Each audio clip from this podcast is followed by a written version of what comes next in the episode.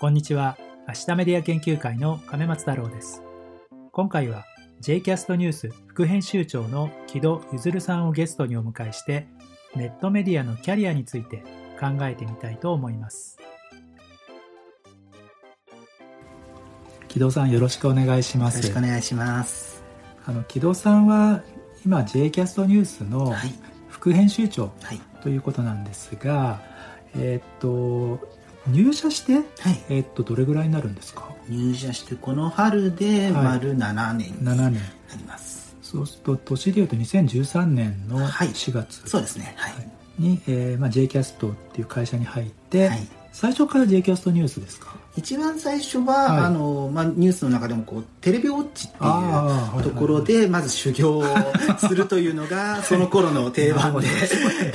であの1年ほどブログウォッチと呼ばれるものを書いたところが一番最初でしたね。はい。でそこから、はい、あの1年経って j キャストニュース配属されて、はい、まあ、ちょっといろいろとやって、はい、でその後、えー直後に行ったのが東京バーゲンマニアっていう女性向けのサイトだったり、はい、J キャストトレンドって昔のモノウォッチですよね、はいはい、とかを半年半年ペースで、まあ、転々とした末に J タウンネットっていう地域情報のサイトに、えー、配属されて、でそこでまあ最終的にえー、編集長をやった。後、うんうん、一昨年の秋から今の j キャストニュースの副編集長という形に、なるほどね、はい、あそうかそうか。じゃあ、まあ、j キャストの中のいろんな媒体をい。ろいろ、まあ、やってきたってことなんですね。一番巡ってると思いますね。なるほど。そうか。いや実はねあの僕自身が、はい、あのかつて大先輩。で す J キャストという会社にい。まして、はい、で、まあ、今も名前の出たあのテレビウォッチというのとはい、えーと、名前は変わったんですけどかつてモノウォッチと呼ばれていたものを、まあ、担当してい。たっていうこともあってですね、まあ、そういう意味じゃ非常にキャリアがかぶってるなというところもあると思うんですがただ僕が J キャストにいたのは、うん、えー、3年半とい。う期間だったので、はい、まあ、それに比べると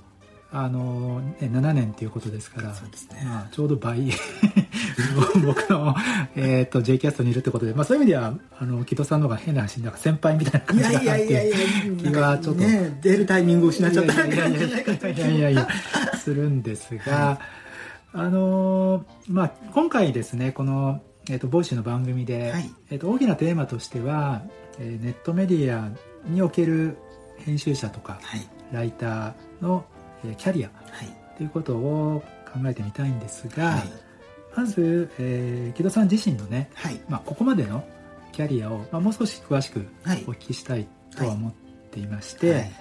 えー、っとまあ、さっきも、ね、お聞きしましたけど、まあ、7年前に、えー、っと入ったと。でそれは大学出て新卒で入社ということですね。はい、はい。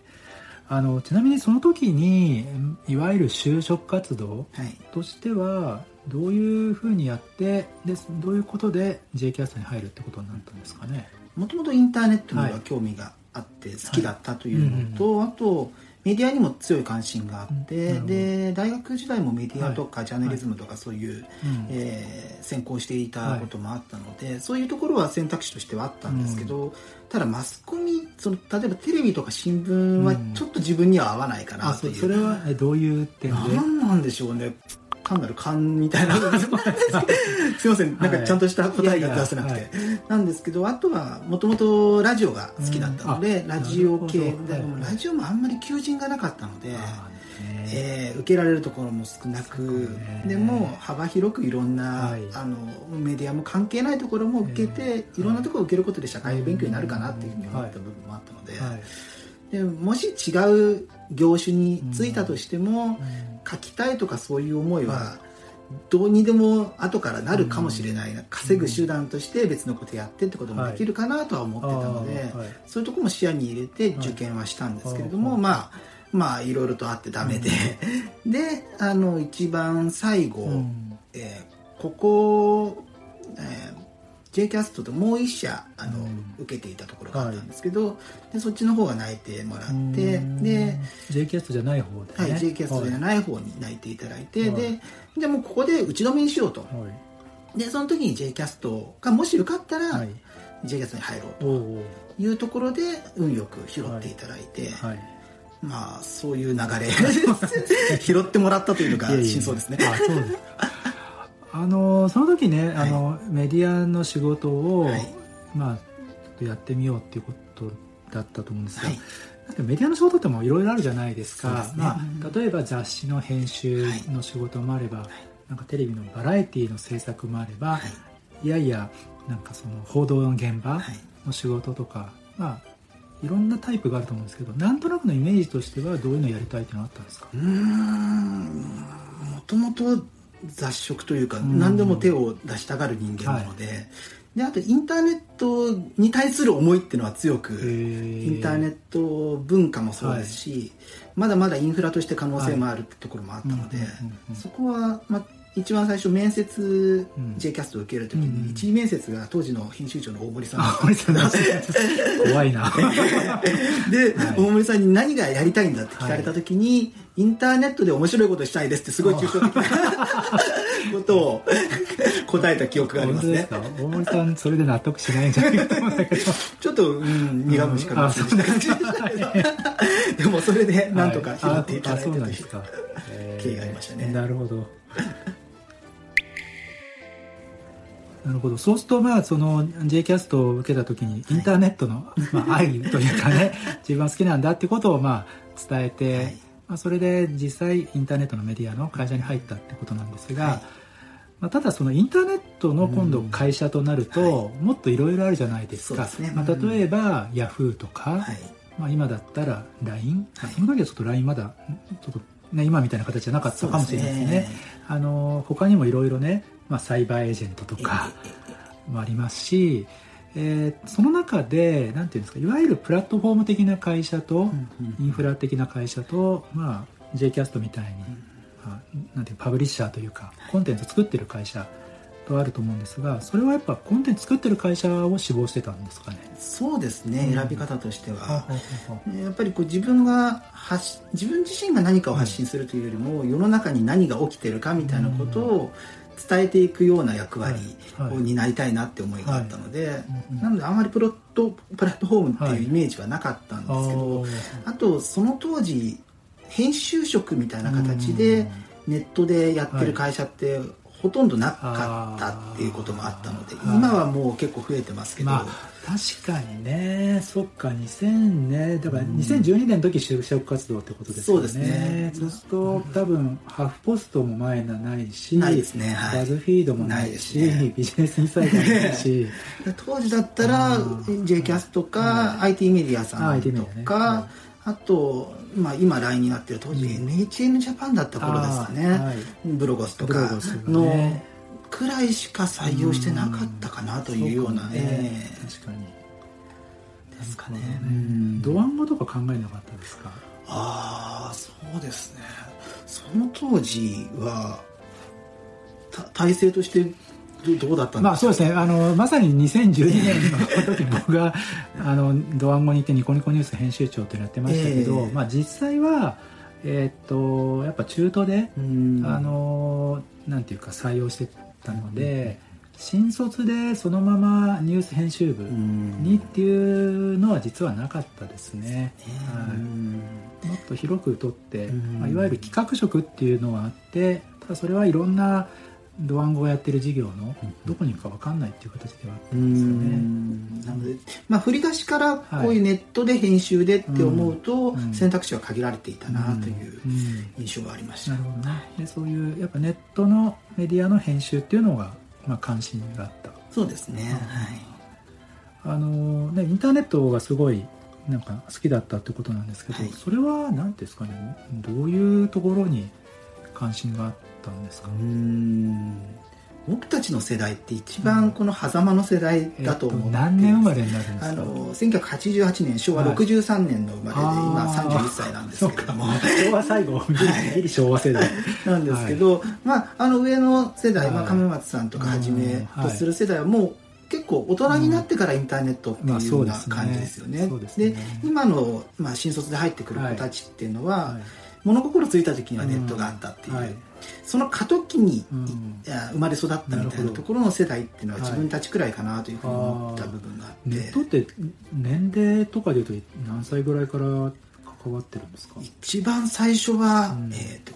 小学校5年の99年に友達の家が早く弾いていてそこで出会った衝撃。あそうですもうあの世界に向けて出せるっていう。それはもちろんパソコンのそうですね、はい、インターネットでダイヤルアップ回線で。モデムで伝えてみたいな。それが小学生の高学年で。ええー、そのインパクトが強くて今もその時の衝撃は忘れられないですね。まあその時にあれだよね。同じもの見てもね特に何も思わない人とか衝撃を受ける人とか、えー、まあ、人によって多分ね違うと思うんだけどそれは結構じゃあ大きな体験としてあって。大きかったですね。自分で何かインターネット使うようになったのは中学校入ってからぐらいですか？そうです。ねその99年の時に友達の、友達がすごい早い人間で、うん、あの家業のサイトをちょっとやってたんですよ。あ自分の？家業の？でそこの間借りして、はい、自分たちのコンテンツみたいな感じで、録音した音声を乗っけて、もうネットラジオの走りですよね。そんなこともちょっと試してみたりとかしてて、で、自分自身でやるようになったのはそこから数年経った中学の高学年くらい、中3くらいですかね、にちょうどブログブームが来るような直前くらいに、まあいろいろと試してみたり、MT ムーバブルタイプとかで始めた時だったので、試してみて自分でい。ろいろと組んでみたりとかしていたところはありましたね。いやでもなんか今の聞いてちょっとなんか僕としては親近感を覚えるなと思ったのが実は僕はあのもう社会人になって最初3年だけ新聞記者をやって、はい、で辞めてでちょうどですね1999年の、えー、と3月に、インターネットを初めて見たんですよ。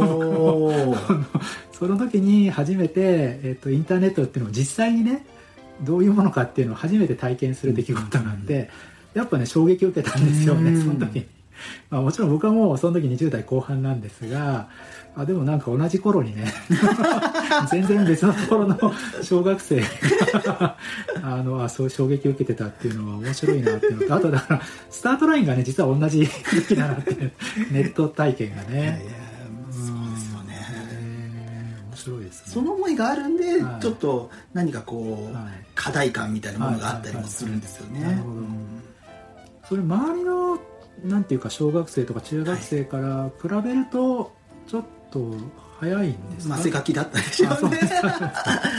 うん。まあ、あの家にパソコンは少しずつ出てはいるけれども、はい、回線につなぐまではいかないみたいな感じの時代だったと思いますね。たまたまその同級生のところでそれに出会えたっていうところ、まあね、確かにね。そういうのはねちょっとした縁でね、え。ー、でじゃあ自分でいわゆるホームページも作ったりしてたってことですか？その後ですね、うんはい、自分自身でやるようになったのは、はい、2002,3年くらいにちょこちょこメモ帳でタグを打ってみたいな FTP で上げてみたいなそういうようなことは結構趣味としてやってましたね。あれですよね。だからミクシーとかが出てくるちょっと前でですねはい。だからミクシーが出たりあとはもうブログがごく当たり前になって、だんだんもう2004年5年になると自分でホームページをなんか HTML で作るというよりはすでにあるねプラットフォームがあって、CMS 流し込めばっていう時代のちょっと前、ね、ちょっと前にね、ああじゃあでもそこちょっと触れてるっていうのがねなんか違うかもしれないですね。えー、なるほど。じゃあそういうまあ歴史がありつつ、えー、っとまあ、ネットメディアに、まあ、就職してということですね、なるほどあの木戸さんは現在は、はい。J キャストニュースの副編集長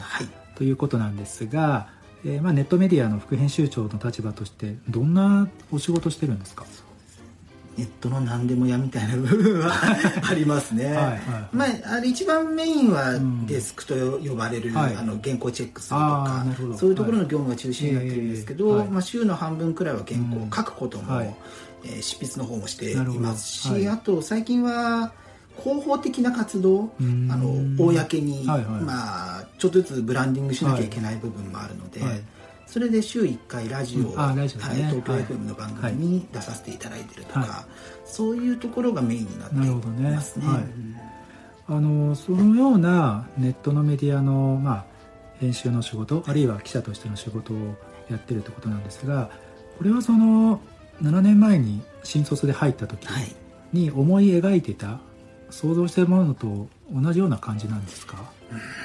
ここまでスピード感があるとは思わなかったですね。あそうですか、えー、今、まあ、ニュースの副編集長という立場でその前 J タウンネットっていうところの編集長をやったんですけど、はいうんうん、J タウンネットの編集長になった時が28歳とかだったので20代のうちに一つの媒体の編集長を任されるとは思ってなかったですね、ね、入社した時は、ね。っていうところはかなり大きいです。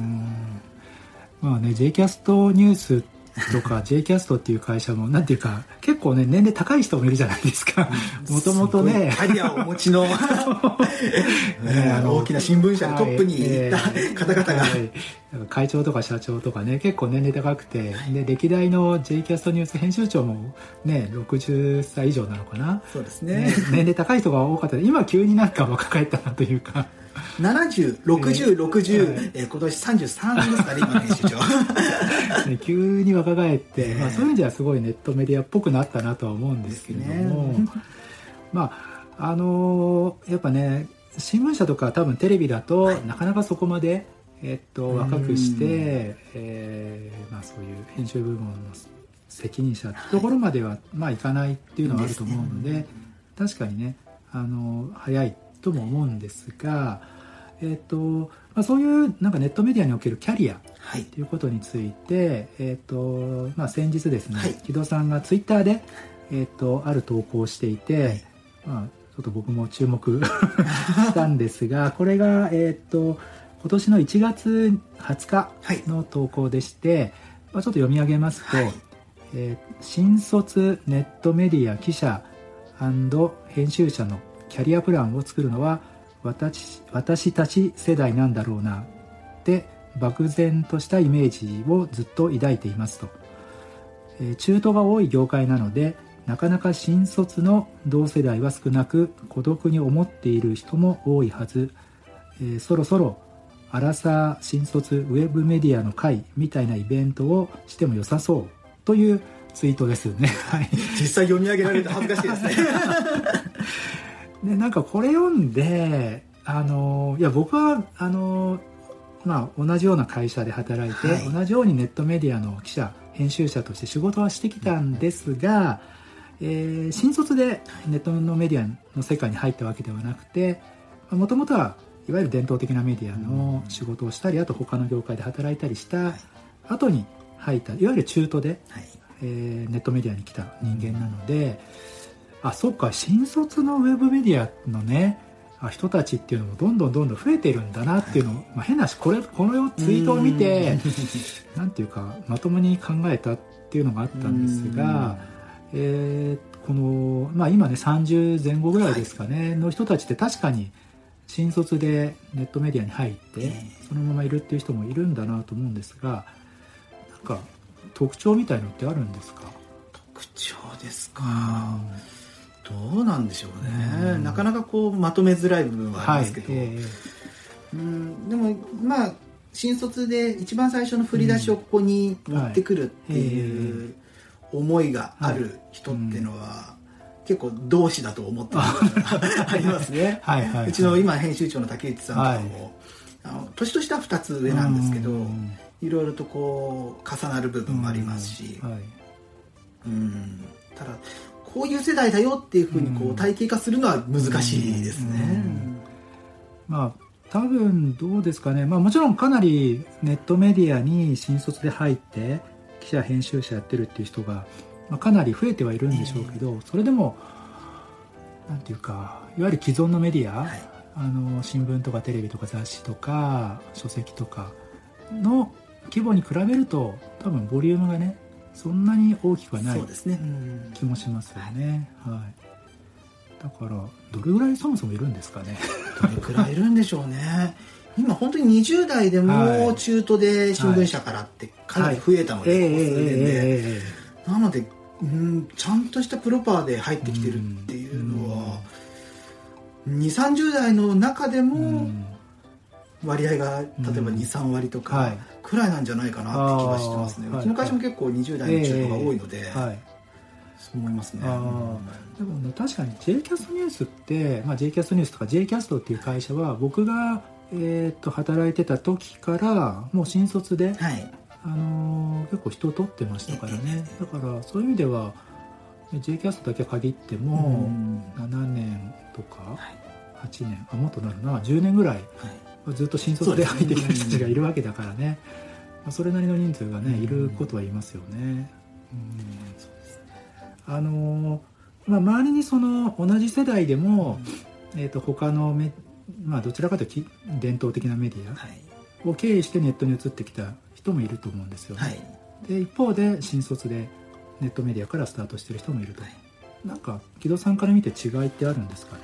うん。一番は、まあ、ある程度伝統メディアでしっかりした、はい、研修なり、こう実践をされてきた方っていうのは型ができていますよね。結構まあ上松さんも、ご存知かもしれないですけど、うちってまずやってみて。そうですね。日々 OJT みたいな部分がある、ね、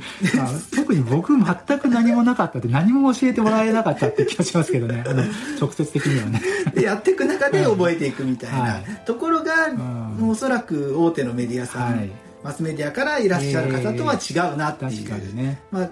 逆に言うとそれが自由にできる部分でもあるので、はい。どっちがいいどっちが悪いじゃないんですけど、はいうんうん、そういう印象がありますね。なるほどね、まあ、そうするとやっぱりあの最初の、まあ、ある意味なんで訓練期間がなんか会社が作った研修の比率が結構高いのか、まあ、ほぼ自分で考えてやらなきゃいけない比率が高いのかっていう違いはありそうだっていう。そうですね。そこはありそうです、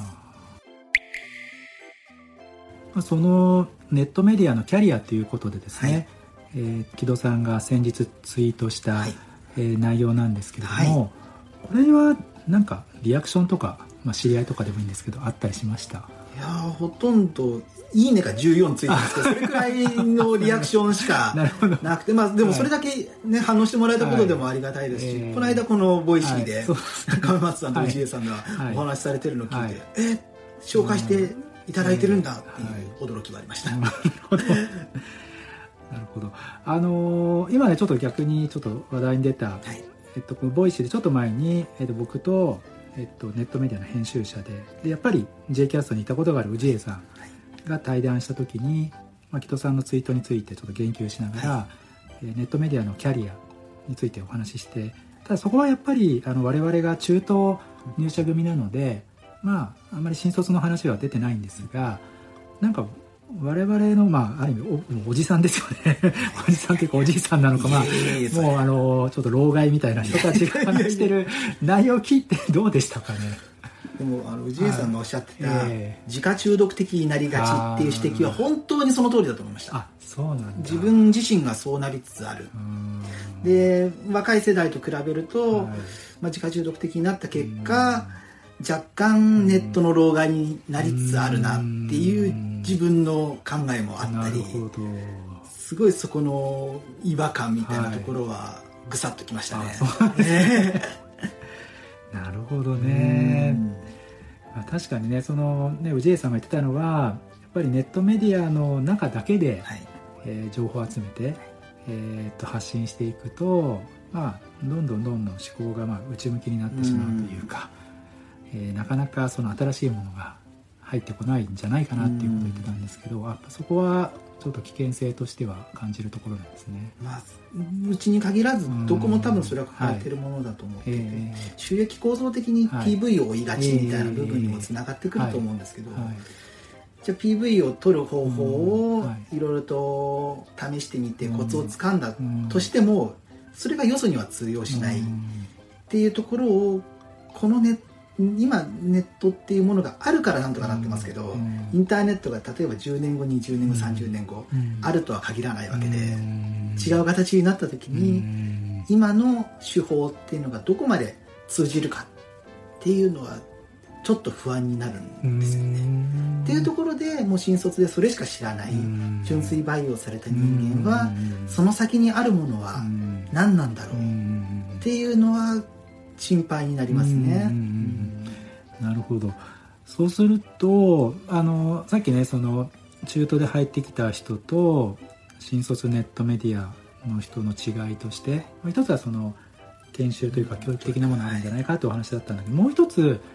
ある意味純粋にネットメディアだけをやってきたっていうことをね、はい、もちろん極めていくっていう意味ではプラスの部分もあるでしょうが、うん、まあ、そのさっきのキーワードで言うと自家中毒的になっていく問題っていうのもねあるとすると、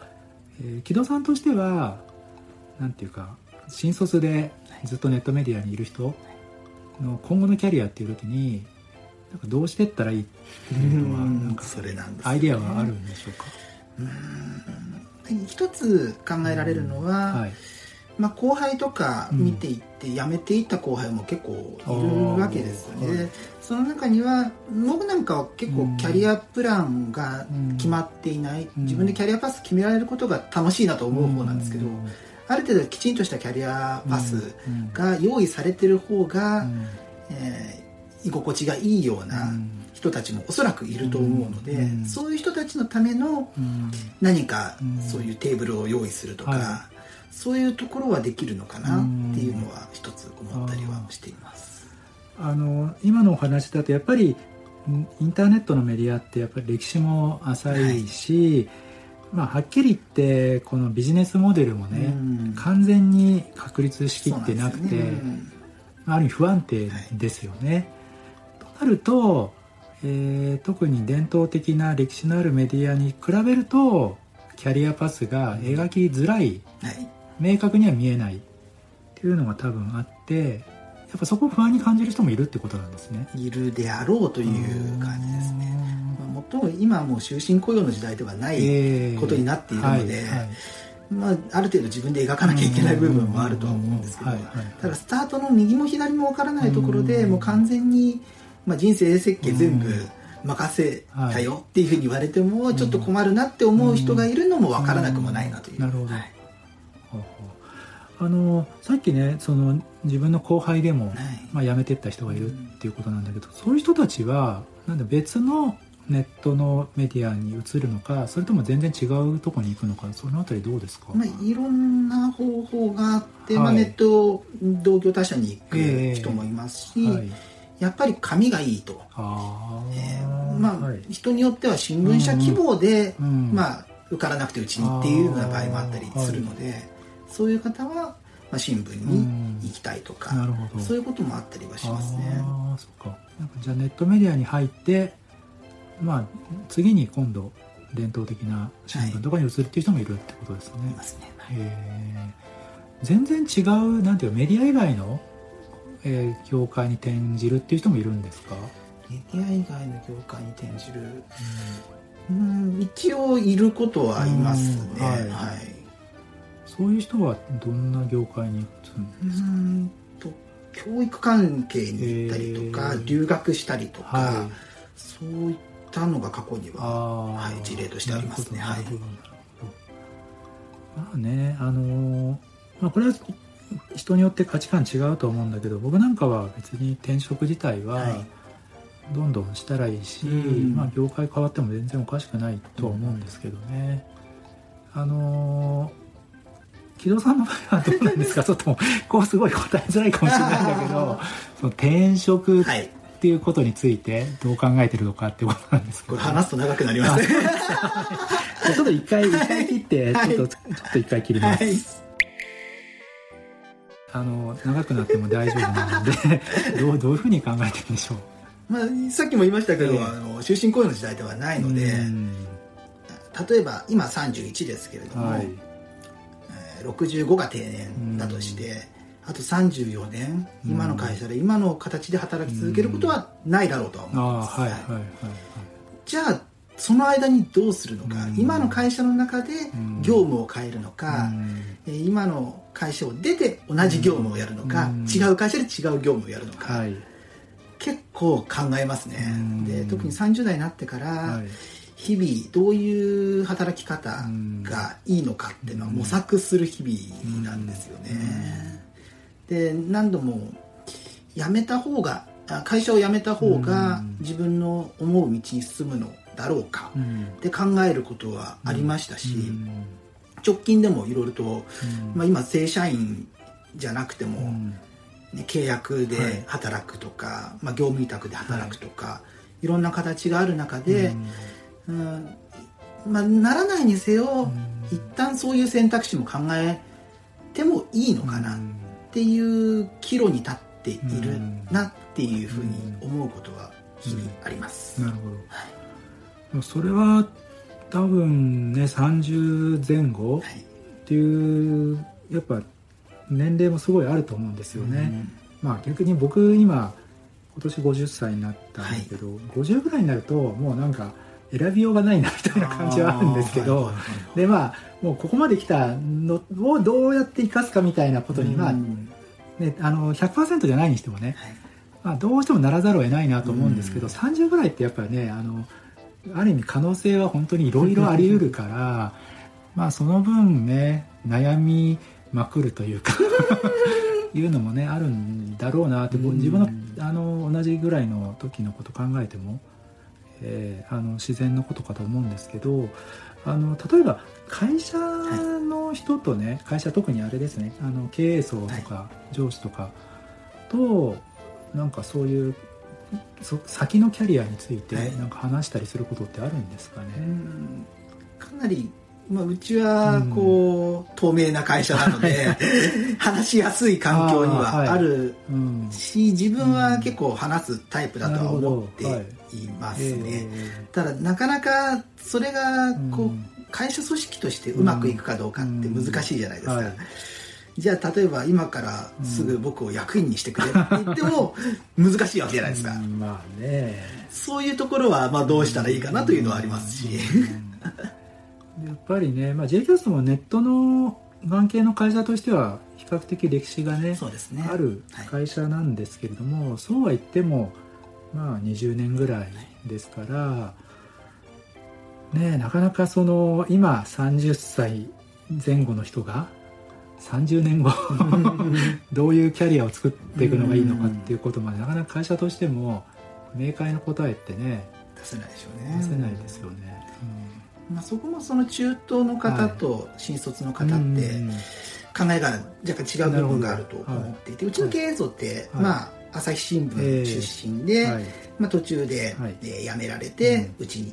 まあ、創業者からして立ち上げたところや、あの今後から入ってきた経営陣も、ね、朝日で、まあ、ある程度のポジションについた後、うちに来た。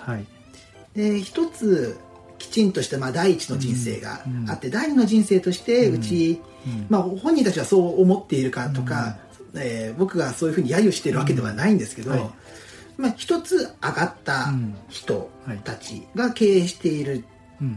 ところで、はい、第一の人生である自分たちはどういうような振る舞いをこれから社の中でしていったらいいのか、っていうところは、まあ、世代間でこう争わせる気はないんですけど、えー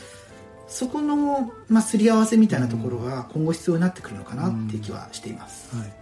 まあ、そこは僕も働いてたことがある会社なんで、あのなんとなくわかるんですけど、まあ、多分全然違うんですよね、もうね。あのいろんな意味で、えー、はい、だからなかなか想像してくださいと言ってもわからないかもしれない世界かなと思うので、まあ、まさにあの木戸さんがツイッターで投稿してたようにもう木戸さんたちの世代の人がなんていうか自分たちでね、え。ー、考えるしかないよね。そうなんですよね。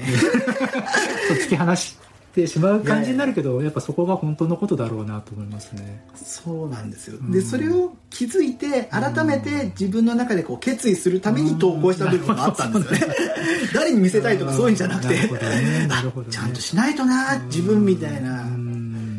思いですねいやだから本当僕もあのツイート見てあそうかそうこういう人たちって今本当に増えてきてるんだなっていうのを、うん、なんかそうようやく実感したところはあって、うん、で前ボイシーの番組でも話したんですけど僕自身はやっぱ違う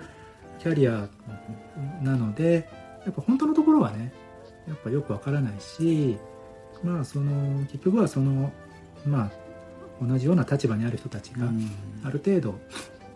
まあ、議論したり考えたりしてまあ作っていくしかないのかなと思いますけどね。ねどうどうなんですかね。どうしていったらいいんでしょうかね。っていうまだ何も固まっていなくて漠然とした思いをただた漠然とツイートしただけなんで。ありましたでちょっとね話を戻すと、まあ、やっぱり新卒でネットメディアで数年やってきてっていうのが、はい、まあ、そこの中でいろいろ経験を踏まえて身につけてきたものもあると思うんですけど、はい。ただやっぱり、えー、氏家さんが言ってるような自家中毒の恐れっていうのがあるかなと思うので、やっぱり何か別のことをねやった方が幅も広がるのかなと思うんですけどここはちょっとやっぱネットメディアもう一つ大きな問題としては、ほとんどのネットメディアが規模が小さいので、まあ、社内で移動するといっても意外とね難しいというか、ね、いうのがあってここはやっぱ伝統的なメディアって結構初対も大きいから、まあ、同じ会社の中にはいるんだけどいろんなポジションを経験することができたりもするんだけど、ネットメディアとずっとなんかネットメディアの編集をやり続けるとか、ずっとネットメディアの記者をやり続けるとかになりがちじゃないですか。担当の媒体は変わっても同じ。同じようなことをね、あります。だからねここはねなんか打開策あるのかっていう。まあ、一つの打開策としてね転職していく人たちもいますけどね、はい、どうですかね。そこは僕は、うん、まあどの部署だからどれをやるみたいな縦割り的な考えはなるべく捨てた方がいいと思ってるんですよね、入社した時に当時の編集長で、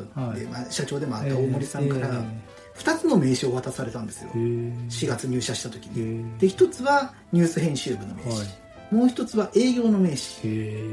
でその2つ渡されたの僕だけだったんですよ 歴代。それ渡された理由としては、えー、まあ、営業のことも考えつつやってくれっていう。でその思いがずっと今もあって編集だからまあ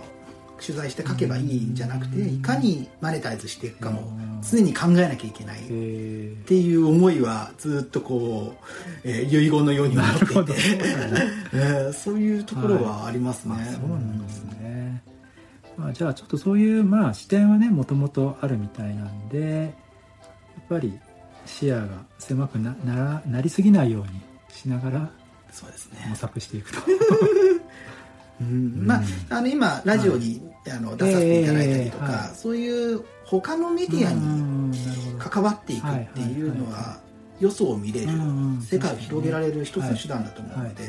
まあ、自分を皮切りにいろんな人が、えー、他のメディアと交流を持ってっていう、まあ今はラジオでしゃべる話ですけど、テレビのコメンテーターもやりたいですし、えー、外で執筆もやりたいですし、みたいな。まあ、それでうちの看板背負ってやれば宣伝にもなる部分になってくるので、そうやってブランディングしながら、えー、幅を広げていくっていうやり方はあるのかなって思っています。あのまあ、このネットラジオなんですけれども、はい、明日メディア研究会ラジオっていう名前でやっていて、はい、一応メディアをテーマにね特に新しいメディアの動きをテーマにしてやってるんですが、はい。まあ、木戸さんがまあ今やってる領域自体がインターネットの新しいメディアの世界ではあると思うんですが、はい、まあ、特に、えー、今注目しているネットのメディアだったり、えー、ネットのメディアをめぐる新しい動きというのってどんなあたりでしょう、こ最近で言うと、はい、えー、ヤフーと共同通信がやってるノアドットっていうプラットフォームのサービスがあってまああの配信が、えー、各媒体からできるんですけど、はい。うん、キュレーターとして、うん、個々のメディアだったり個人も、うん、えー、まとめられると。いうサービスをやってるんですね。で、ね、今、はい、JCAST のトップページにも、はい、その今日の話題っていうコーナーで、はいえー、そこのノアドットに配信された記事をうちでピックアップして紹介してであのリンクで飛んだらレベニューシェアでっていうような、えー、はい、そういう仕組みがあってそれを活用できれば、うん、例えば個人でも、うん、自分が選んだニュースみたいなものをサイトに載せることで、まあ、収益も図れたりとかするっていうのは新たなだからもう人の数だけポータルサイトができるみたいな。そうか逆。ちょっとあれですね発想は今までと逆というか今までは個人とか、えー、まあいろんな小さいメディアがプラットフォームに記事を出していくっていうことだったんだけど、はい、今度はそのプラットフォームがなんかいろんなところに、えー、視点を作っちゃうみたいなことなんですかね。ですね。あの、えー、どこにでも視点ができるような形で、えー、そのノアドットに載乗る記事っていうのはこれは共同通信の加盟者が出してる記事なんですか？共同通信の加盟者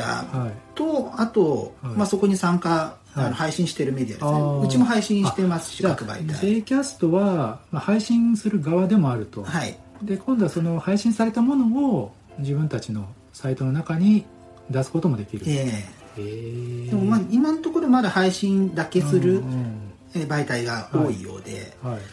えー、バズルフィードさんとかも出してらっしゃいますね、えーはい、弁護士 .com さんとか、キャリコネニュースさんも出してらっしゃるんですけど、はい、そういうのをまとめる側にもなれる、えー、キュレーターになれるっていうのがちょっと新しいなというふうに注目しています、いやなんか僕なんか出す出すだけなのかなと思ってたけど、うん。うん、あそうやってキュレーターとしても関われるんですね。なのであの亀松さんが登録して、えー、すごいな。えそれ個人でもできるんですか？個人でも登録できるはずです。あそうなんです間違ったらすみません。あそうなんですね、はい。えー、でそれを共同通信とヤフーがの合弁会社がやってる、はい、確かにねちょっと新しいですね。でまあ、それなぜ注目するかというと、う今まで、えー、ポータルサイトに結構依存する形の運営をしなければどこも難しかったっていう。ただいつまでそのポータルサイトというかプラットフォーマーに頼っている状態が続くのかっていう危機感が個人的にあってあんまり言い過ぎると、ね、業界的に上がったりなんで オブラートに包みながらですけど、はい、でもあの去年ヤフーさんと LINE さんが経営統合すると発表した時に、これはいつ XL が来てもおかしくないなっていう危機感が生まれたんですよね。いつポータル閉じますと AI テックカンパニーでも AI のことだけやりますっていうふうにする可能性があるとしたらそこまでに自分たちでできることっていうのは、まあ、ポータルはもちろん収益の柱として、えー、きちんと、えー、大取引先として あることはありますけど、そこばっかりに頼らずに自力で稼ぐ方法っていうのも考えていかなきゃいけないんじゃないかなっていう、あくまで個人の意見なんで社の意見とは違うんですけど、そういうところを思ったところで、まあ、たまたまそういうサービスがあって、それぞれがポータルを作れる時代になっていくのかなって、まあ、この、ね、オンラインサロンとかもそうですよね。誰がやってるオンラインサロンとか、はい、そういうところで、えー、個人のファンとしてメディアを持っていくみたいな、はい、そういうのと同じ動きで、えー、サイトのニュースのキュレーションもそういう形になってくるのかなと。まあ確かにね。あのなんていうか今ねキュレーションっていう言葉を木戸さん使ってて、あのそこってやっぱりまあ、一時期ちょっとキュレーションメディアっていうのが別の文脈でなんか問題が起きてあのキュレーションってことがちょっとネガティブなイメージを持たれてしまったっていう時があったんですがただ本来的にねこのいろんな情報とかあるいはニュースをまあ仕分けて、えー、これが大事なんですって整理してあげること自体ってやっぱり価値としてはすごい大きくて特にこれだけもうなんていうかニュースの記事自体はね、無数に出てきちゃってる中でやっぱり選択して選別してあげる価値ってあるはずなんですがそれをまあいわば Yahoo とかスマートニュースとか LINE ニュースとか一部のね大きなプラットフォームだけがやるっていうのも、ちょっとどうなんだろうっていう時に、まあそのある種キュレーションするサイトがままたちょっと増えていくみたいな揺り戻しというか、っていうのはなんか、うん、そういう流れありそうだなと思いますよね。ですね。あなるほどノアドットいやすいませんそこは全然知らなかったのでそういうふうになってるんだっていうのが。なるほど、ね、なんか回し物みたいな。いやいやいやいやなるほど。あのそういうお金の関係はないので。わ、はい、かりました。ちょっと注目したいですね。はいまあ、今、えーと、お話ししてもらったノアドットの新しい動きなんかもあったりして、はい、どんどんやっぱりメディアの世界も変わっていくとは思うんですが、うん、えー、そういう変化の中で、えーとまあ、どんなことができるだろうかと、うん、まあ、特に、まあ、木戸さんはやっぱりそのキュレーションというよりは自分たちでコンテンツ作って発信する立場にあると思うんですけれどもそういう立場の人たちが今後どういう形でやっていけばいいのかっていうあたりについて何かアイデアありますか？うん難しいところですが、やっぱりそれぞれの記者が興味深いところを追っていくと、で濃い記事。最近だとうちネットの炎上の話とか、きちんと調べて、いろんな指揮者複数聞いて、まとめて公開するみたいなことをやったりするんですけどそれを出すことによって、え媒体そのもののイメージも変わりますし、最近署名記事をこの12年やっているので、はい、記者のブランディングにもつながるっていう相乗効果があると、で今までだったら、まあ、例えば会社のこうお手柄みたいなふうになってたのが、まあ、記者個人も、えー、評価されるようになる、はい。そうやってモチベーションを高めていくことで、うん、ウィンウィンな関係になればいいかなとは思ったりしています。あ今ねちょっとお話に出た署名記事なんですけど、はい、これ実は僕も前ね J キャストニュースで仕事をしてて、えー、長らく J キャストニュースっていうのは、えーまあ、2006年にスタートしたんで、もう14年になろうとしてますけど、はい、その中でずっと無署名で書くっていうのが基本だったんですよね。はい。でただそれが去年ですか？署名だと一昨年ですかね、うん、はい。まあ、1年ちょっと前ぐらいにね、はい、えっと署名記事っていうのも出すようになったっていうことで、はい、えー、そこは J キャストとしては大きな変化だと思うんですが、えー、なんか変わりました？その署名記事にしたことによって。署名記事？うんあの個人宛ての問い合わせというかタレコミも増えましたしこ12年で結構表に出す、それこそラジオに出るようになったっていうのも、今までは結構お話来ても断ることが多かった ですし、あと去年から記者個人のツイッターも始めまして、そのあたりのところは富松さんの方がご存知だと思うんですけど。そうなんですよ。ね、まあ、これちょっとねどこまで言うべきか難しいところあるんですけど僕があの J キャストにいたえー、2009年から2010年にかけて、えー、っと僕が、えー、ツイッターを、えー、っとまあ、名前出してやってたことがちょっと社内で物議を醸すっていうことがあったりしてですね。あの長らくそこのツイッターをなかなか記者の人ができないっていうどうも僕が原因作ってたらしいということを最近知りましたが。はい、だからやっぱりツイッターもねさっきの署名記事だけじゃなくツイッターもなんかまあ J キャストの方針としてはあのなかなか個人名でやらないっていうことがあった。でもそこもね結構変わってだいぶね個人が前に出てくるようになったなと思いますよね、えー、過激なものも結構取り上げてたので、えーはい。それぞれの記者とか社員が矢面に立たないようにっていう配慮がおそらくあったんだと思うんですよ。僕の入社した時もそういう空気だったので、すごくわかるんですけど、ただ、あの、この5年やそこらくらいで、ハッポさんができて、バズリードさんができて、BI ができてみたいな、そういう流れで、まあ、欧米だと記者個人がツイッターを持って、発信していくのが当たり前になっている、でそういう文化が日本に持ち込まれたことで、改めて今までうちがやってきたことっていうのが、はい、まあ、10年間経ってどうなんだろうって問い直した時に、まあ、若手からも結構こう署名にしたいっていう 現場の意見があったりしたのでそういうところを採用して出すようになった。ただあの記者の方によってはもう自分はずっと無署名ですっていう主義の方もいらっしゃいますし、まあ、いろんなパターンがあっていいと思うんですけど人によってはまあ自信のあるものは署名でみたいなこともあると思うんですが、ね、そういうところで、はい、ちょっとずつ表に出していくっていうのはありかなと思っています。でその記事には署名をつける。それからツイッターも個人名でやってもいいですよっていうふうに変わって、それによって、まあ、例えば木田さんはちょうどねその前後を知ってるわけですけど木戸さん自身には変化がありました？うんありましたね。はい。情報このツイッターの140字で伝えるのと、記事大体まあ1200字前後とかで伝えることってちょっと違うアプローチの仕方をしなきゃいけない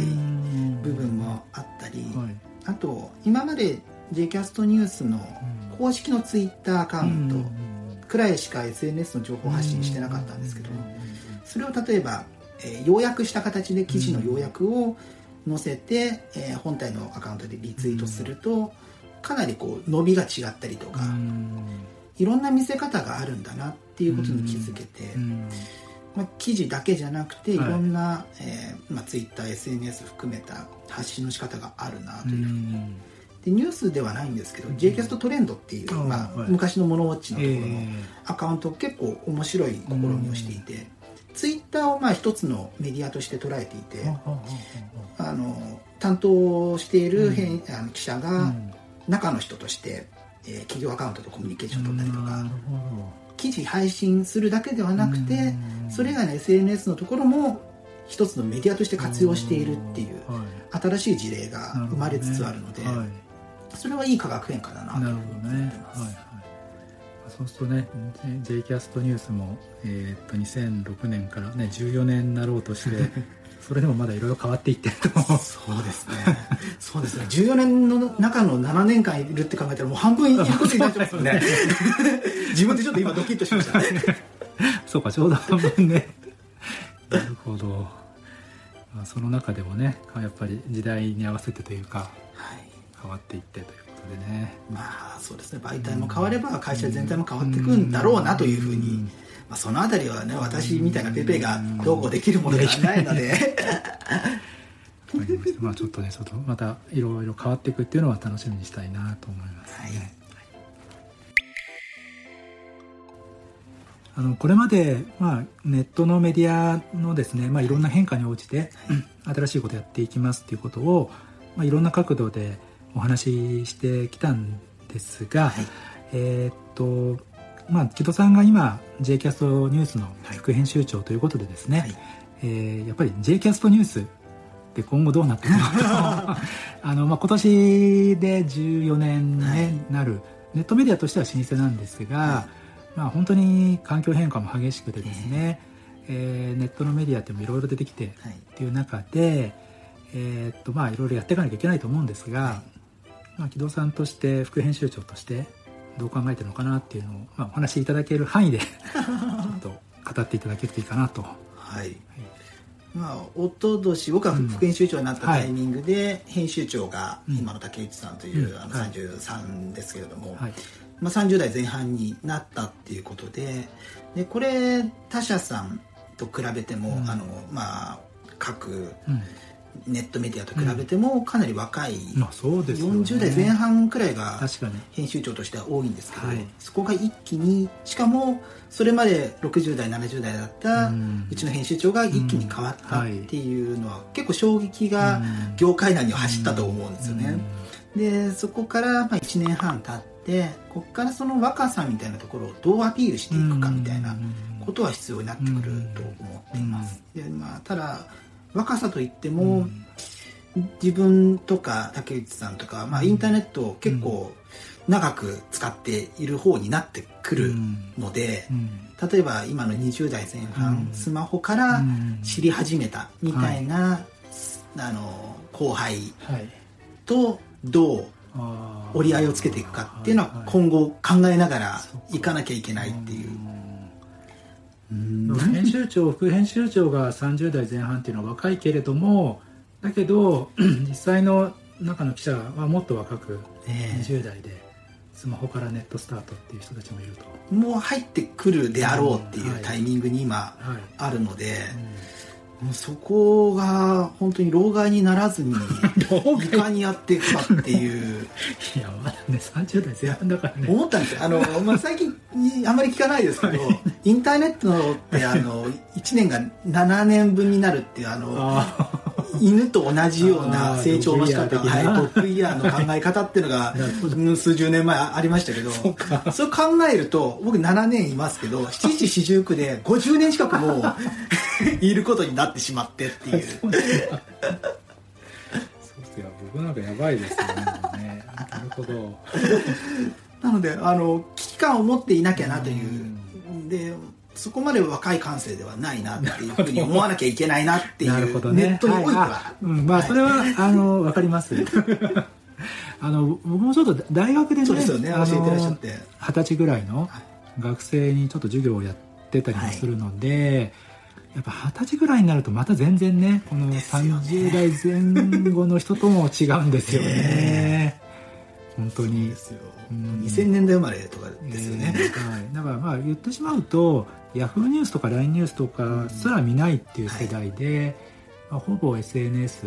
その SNS もインスタ YouTube、Twitter みたいな感じですからね。そこがね、うん、もうこれからどんどん入ってくるわけです そうですよね。危機感を覚えなきゃな。まあ、その点で言うと、まあ、やっぱりこの特に20代前後の人たちって、はい、えー、メディアの体験がまあネットはもちろんなんだけど、ネットの中でも、えー、っとスマホであると思う、はい、PC でなくスマホ、はい、でもう一つがやっぱり文字とかよりは、えー、写真とか動画。インスタとか TikTok とか。そうですね。ですからスマホを見てて、うん、まあゲームをやってるかインスタ見てるか、うん、YouTube 見てるかみたいな世界になってると思うんですよね。その辺りに J キャストをどうするのっていう。で J キャストってもともと新聞社出身の人が作ったメディアで、で主に Yahoo ニュースへの配信中心にやってきてるからやっぱり文字中心なわけですよ。でここでは、まあ、今までの経験もあるし一定のポジション取ってると思うんですけど動画ですよね。特にスマホの動画あたりってどうやってるんでしょうう？ちはい。ろいろと早すぎるんですよね、はい、あの動画もかつてユーストとかでやっていた時期が、番組やってましたね、毎週金曜日のお昼に「J キャスト・ザ・フライデー」って番組をやってて僕も最後の方方 MC やってたんですけど。それがもう5年くらい前の話だったのでそのうん、タイミングが今だったらちょっと違ったのかなとか。あと僕が入られる前入る前であの川松にいらっしゃった頃かもしれないですけどポッドキャストをやってた時期もあったりとかいう話を聞いているのでちょっと早いタイミングだったものを、うん、今改めてやるとしたらどうしたらいいかっていうのは、うん、何かしらやりたいですね。動画はどうですか？やっていく感じですか？今手が足りない部分がありますね。動画はもうセンスもそうですけど技術もある程度必要になってくるわけで。で他と同じことやってもしょうがないですし何うちが流すんだっていうところをちゃんと詰めなきゃいけないとなると難しいですね。動画そのものは結構 YouTuber が出始めた頃に改めてやってみようみたいな話があっていろいろと案を出したんですけど、まあ、その中で一つキャラクターを作って登場させてっていう話が浮かんだんですけど、それが、えカスマルというキャラクターうちのキャラクターとして、え成立したんですけど、まあ、結局動画としてはやらず。キャラクターとしてはね、はい、ちょっと面白い感じになってますけどね。ああそうなるほどね、はあはあ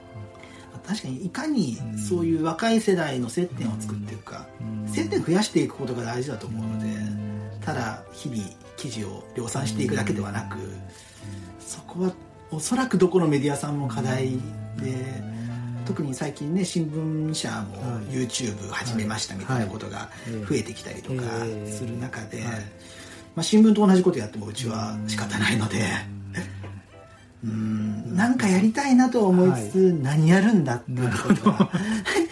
まだちょっとそこははっきりと見えてないっていう、ねまあ、それよりももうあの、うん、王道といいますか、うん、日々記事を出すことをまず考えるとい。うところに今は置いてますね、なるほど、はい。まあ、J キャストとしていろいろねやっていきたいやっていかなきゃいけないっていうのもあるんでしょうけれども、はい。まあ、それとちょっと離れて、えー、木戸さん自身として、個人的に今後どういうふうにしていきたいっていうのはどうでしょう？うん。自分大学の時にメディアとかを学んでいたのでそこで今まあ実際に働いていて思うのが、はい、ネットメディアの研究がもっとあのしっかりした方がいいんじゃないかなっていうふうに思うことが多くて、まああの働きながらすぐ何ができるかっていうのはありますけど、そういった学問領域に、もうゆくゆくは手を伸ばしてみたいなという思いはあったりします。なるほどね、はい、あれですよね。最近ね ツイッターでえー、っとそうですね。2月23日、はいえー、に書いてますもんね、はい、ネットメディア研究をきちんと学問として体系化させたいみたいなことですね、はい。はい。うん、そこが、まあ、マスメディアの流れっていうのはもちろんあるんですけど、うんえ。ー、ウェブメディアの今の実情に合ったことを、まあ、ゆくゆく、うんまあ、それはリテラシーにもつながる部分もあるので、でもそれは本当ね重要だと思いますけどね、ねなんか僕も今大学でちょっと教えてはいるんですけど、まあ、別にそのちゃんと体系立ってるわけでもないですし、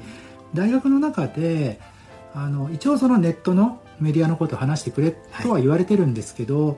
ただまあ本当にざくっとそう言われてるだけでしかなくてあのちゃんと大学としてなんていうかこのメディア研究の中の一領域として、まあ、完全に位置づけられてるわけでもなくてそれは結局ネットメディアに関しての体系的な研究がないからまあ、そうなってるんだろうなと思うので、まあ、その辺りは、ね、だいぶもうインターネットの歴史っていう意味では20年以上あるし、まあ、ヤフーニュースもね20年以上経ってるし、j キャストニュースも14年になるし、まあ、そういう意味ではネットメディア研究っていうのがある程度体系的にされてもいいですよね。そういうところに来てるのかなっていう、うん、まああんまり研究されてる方、多くはないじゃないですか、えーえー、でまあ大体コメント求めるとなると決まった人になっていくみたいなところを、裾野を広げて、いろんなプレイヤーが出てくるような形にしたいなっていうふうな思いがあったりします、なるほどね。それってどういう感じで進んでいくといいんですかね。どうなんでしょうねなんかやっぱりあれじゃないですか、うん、ノートとか書いていくとか。はいはいはいはい。そうですね。まあ、ちょっとこれ参考になるか分かんないですけど、はい、今はねあの法政大学で准教授やってる藤代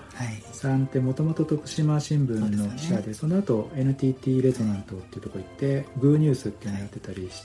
てたんですけど、結局今法政大学の先生になってるのはもちろん彼がもともと大学院で研究やったりっていうバックグラウンドもあるんですけど大きいのが一つやっぱブログを書いてた。加藤通信。はい通信。っていうのがやっぱああってね。でそこで まあある程度自分の論評ですよね、を書いてたっていうのがいろんな人の目に留まってっていうのがあるから、まあ、今だったらね、まあ、ノートかな。ねえ、うん、だからまあ何らかの形でやっぱり、ね、あの別の場で発信したり。そうですね、うん、あるいはまあそういうところになんか学会とかネットワークのところに顔出していくっていうのもいいのかもしれないですけどね。ただまあ日々の業務に追われているので、なかなか、ね、長期スパンでやっていかなきゃいけないとは思うんですけど、はい。はい、あれですよね。新卒で入社したっていうお話ですけど、はい、大学の学部卒なんですよね。そうですね。はいそれだとまあ別にすごい僕があのプッシュするわけでもないんだけどそれこそなんか大学院とかね、行くっていうのもねですね。ね今までの話の流れからすると、自家中毒にやっぱり 陥らないうちにっていうか。確かに。それも選択肢として考えることはあります。ね、はい、それはねありえますよね十分にね、ただまあ一方で結構愛社精神もあるので、なんなら、はい、うん経営陣よりも愛社精神があるんじゃないかくらいに思う時もあったりす。るんですけど。だからまあ今離れるつもりはないですけど、どうにかねなんかできることがあるかなっていうふうに思うことはあります。なるほどね、まああとはねなかなかちょっと大変仕事しながらやるの大変だけどね。あの、まあ、仕事と並行して大学院修士号を取るっていうのもね ないわけではないし。ですね、うん、なんかやってほしいけどねそういうネットメディアの研究の体系化みたいなね。そこが、うん、なんとかならないかなという、はい、なるほど。わかりました。まあえっ、ー、といろいろとお話を伺えて。すいません。ベラベラベラベラ、い、やいやいやはい。取り留めもないこと。率直にお話しいただいたと思うのでありがとうございました。もっと腹を割って話す話は、はい、あの、はい、今後、はい、酒の席の皆さんに。まあねちょっとねこれを、まあ、聞いてる人は何らかのヒントというか、えー、きっかけにしてもらえるといいかなと思います。木戸さんどうもありがとうございました